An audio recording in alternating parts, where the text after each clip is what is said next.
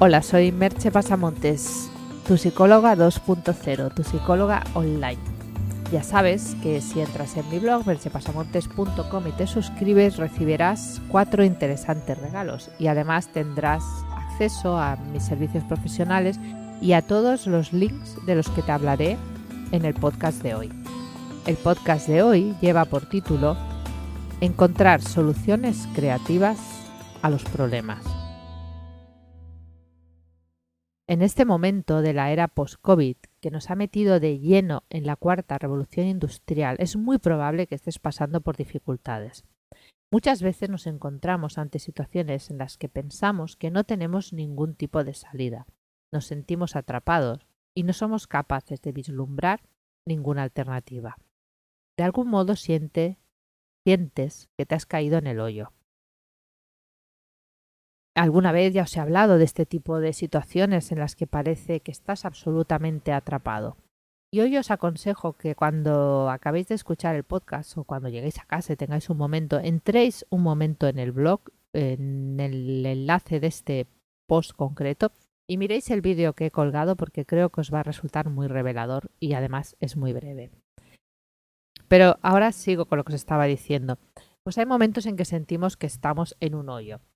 Entonces, unas soluciones que podemos aplicar, unas uh, herramientas que podemos aplicar cuando sentimos que somos en un, que estamos en un hoyo, explicadas muy brevemente, son la ayuda a otra persona, tener como un compañero de destino, sentirse apoyado en una situación difícil es crucial.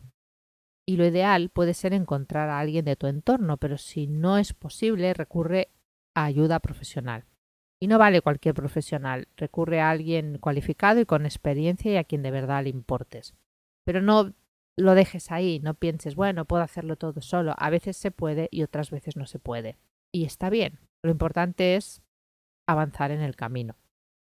Piensa también en el ejercicio físico. El ejercicio físico segrega oxitocina y lo bueno de la oxitocina es que te desconecta la activación de una parte del cerebro llamada amígdala. La amígdala es la encargada de activar las respuestas ante una situación de amenaza, que son lucha, huida o paralización.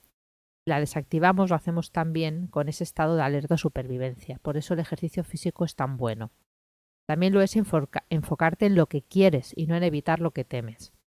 Como suele decirse, donde va la atención va la energía. No sirve de nada quedarse en el diálogo interno negativo, que lo único que hace es seguir alimentando el agobio y con él la producción de sustancias tóxicas para nuestro organismo y volver a generar ese estado de alarma del que os hablaba antes. Y también es muy bueno reírse, tener sentido del humor. La risa también segrega beta-endorfinas que, como la oxitocina, desconectan ese sistema de alarma que tanto nos perjudica. Otra opción que tenemos en estas situaciones difíciles es el pensamiento lateral, que es en lo que más me gustaría centrarme hoy. Pensamiento lateral, pensamiento creativo, en esa búsqueda de soluciones creativas de las que estamos hablando. Ser creativo es una manera de ir por el mundo, una actitud, un atreverse a pensar fuera de la caja, como dicen los ingleses, o fuera del marco. Nuestro cerebro, pensemos que es experto en construir patrones de pensamiento rutinarios, pero no lo es en cambiarlos.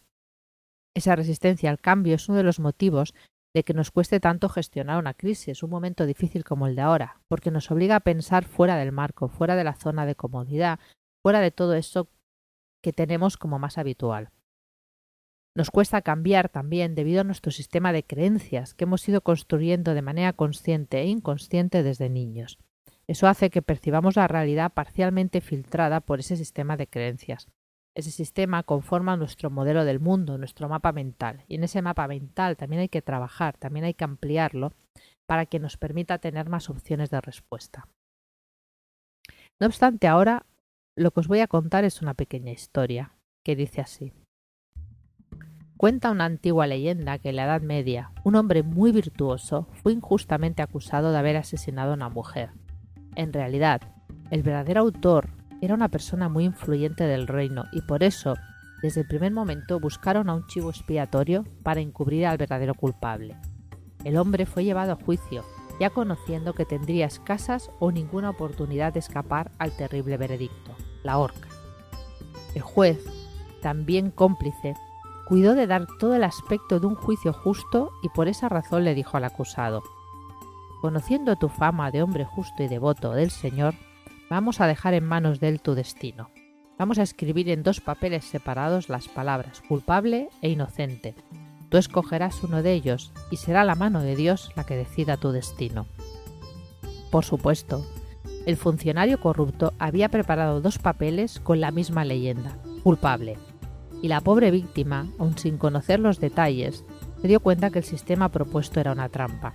No había escapatoria. El juez conminó al hombre a tomar uno de los papeles doblados. Me paro aquí antes de seguir con la historia y te invito a pensar.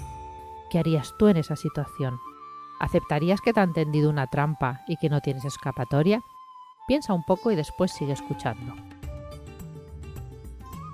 Sigo con la historia. El hombre inspiró profundamente. Quedó en silencio unos cuantos segundos con los ojos cerrados pensando, y cuando la sala comenzaba ya a impacientarse, abrió los ojos y con una extraña sonrisa escogió y agarró uno de los papeles y llevándolo a su boca lo engulló rápidamente. Sorprendidos e indignados, los presentes le reprocharon airadamente. Pero, ¿qué hizo? ¿Y ahora? ¿Cómo vamos a saber el veredicto? Es muy sencillo, respondió el acusado.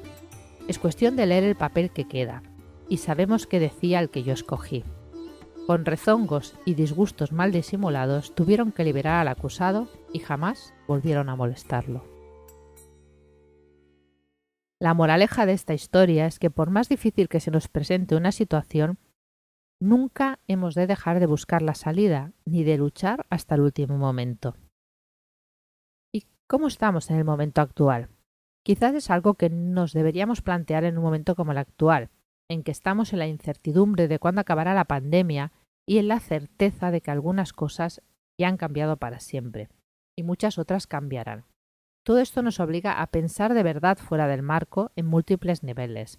Nos tenemos que relacionar con los demás de otras maneras, crear nuevas maneras de generar ingresos, aceptar que muy probablemente cambiará nuestro modo de trabajar, es posible que cambien nuestros valores, que tengamos que acomodarnos a otra forma de vida que tal vez no vuelva a ser nunca exactamente igual a como la teníamos antes. Por eso te invito a no rendirte, a no desfallecer, pues como dijo Albert Einstein, en los momentos de crisis solo la imaginación es más importante que el conocimiento, y tal vez sea el momento de tomar decisiones atrevidas, en lugar de seguirte aferrando a un barco que ya está hundido. Te dejo con dos preguntas más. ¿Te sientes capaz de pensar creativamente en situaciones límite? ¿Te aferras a lo conocido por miedo a lo desconocido? Hasta aquí el podcast de hoy.